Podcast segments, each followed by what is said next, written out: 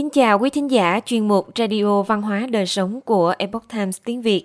Hôm nay, chúng tôi hân hạnh gửi đến quý thính giả bài viết của tác giả Dustin Bass có nhan đề Một quyển sách kể lại câu chuyện nước Mỹ trong bối cảnh lịch sử chính trị do Thu Anh chuyển ngữ từ Epoch Times tiếng Anh.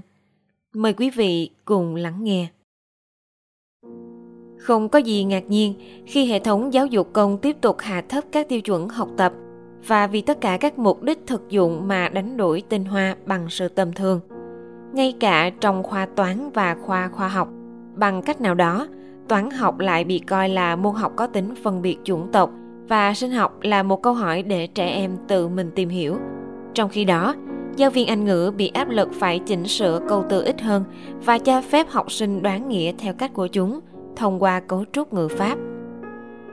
Các sinh viên bồi nhọ chủ nghĩa tư bản và ủng hộ những thất bại của chủ nghĩa xã hội là một ví dụ điển hình cho những gì họ đang học về kinh tế học.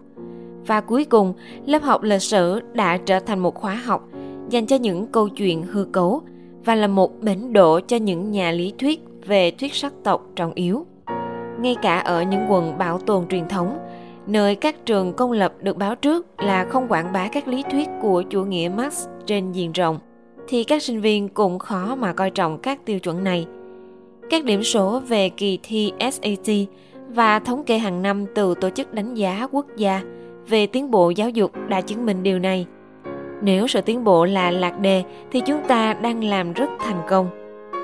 Trên kênh podcast về lịch sử hàng tuần Sons of History của chúng tôi, tôi có cơ hội thảo luận về những thất bại của hệ thống giáo dục này – và những vấn đề đáng lo ngại trong các khoa lịch sử với tiến sĩ Wilfrid Merkley, cựu chủ tịch khoa lịch sử tự do của GG và Libby Benkinsip tại Đại học Oklahoma và giáo sư Victor David Hansen, hiện chủ trì khoa lịch sử cổ điển và văn minh phương Tây tại Đại học Hillsdale.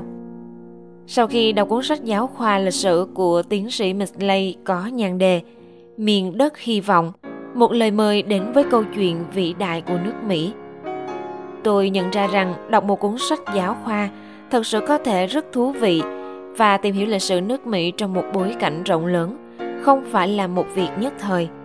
Trong nhiều thập niên, nhiều thế hệ học sinh, kể cả tôi và người đồng chủ trì kênh podcast Alan Wakem, đã phải chật vật trải qua lớp học lịch sử. Những bài học lịch sử thường được chấp vá một cách vụng về trong sách giáo khoa và được dạy theo cùng một kiểu nhàm chán. Trong nhan đề phụ cuốn sách của mình, tiến sĩ Midley chia sẻ rằng Chúng tôi có một số sai sót, nhưng nhìn chung, đó là một câu chuyện khá lôi cuốn. Và câu chuyện về nước Mỹ này là những gì mà ông đã dành tặng cho các giáo viên và học sinh. Một độc giả tò mò Khi bắt tay viết cuốn sách này, tiến sĩ Midley cho hay Ông đã hình dung ra cảnh một học sinh trung học 17 tuổi đang chuẩn bị cho kỳ thi lịch sử AP. Ông sẽ viết một tác phẩm liên kết mọi sự kiện lịch sử lại với nhau cho em học sinh đó đọc. Quả thực là như vậy, nhưng điều thú vị là độc giả chủ yếu của ông lại không phải là những người 17 tuổi. Trên thực tế, có người thậm chí còn chưa phải là học sinh.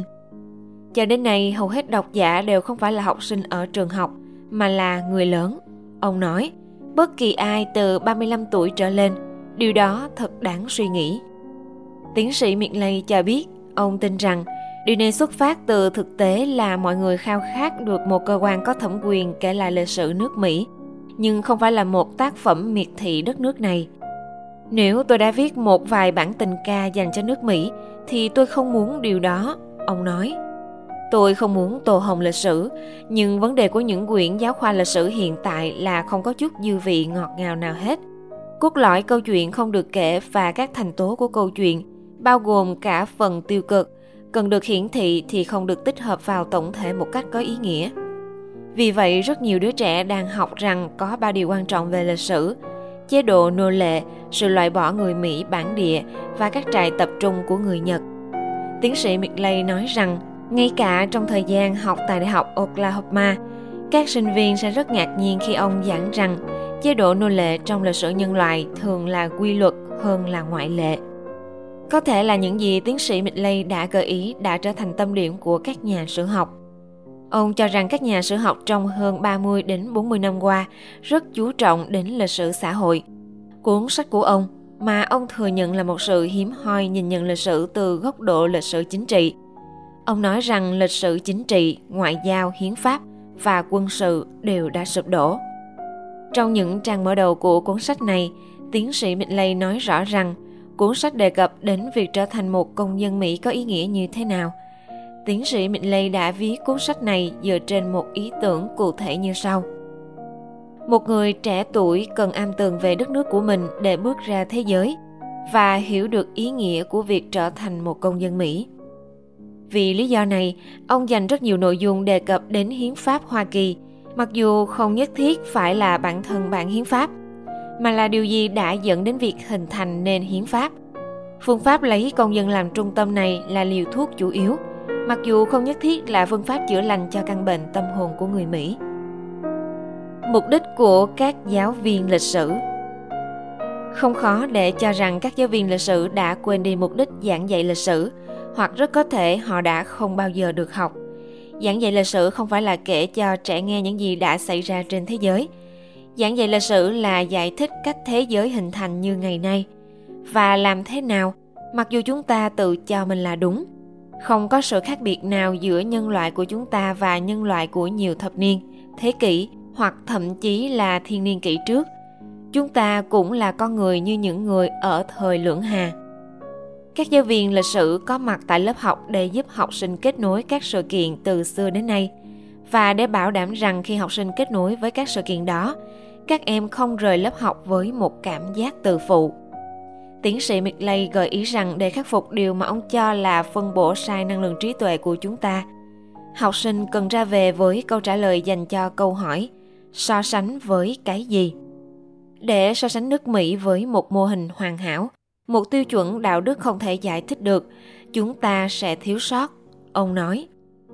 Nhưng nếu quý vị so sánh những thứ như khả năng tiếp nhận với nhập cư và bất kỳ tiêu chuẩn nào khác về các quyền tự do căn bản, chúng tôi sẽ cho điểm rất cao.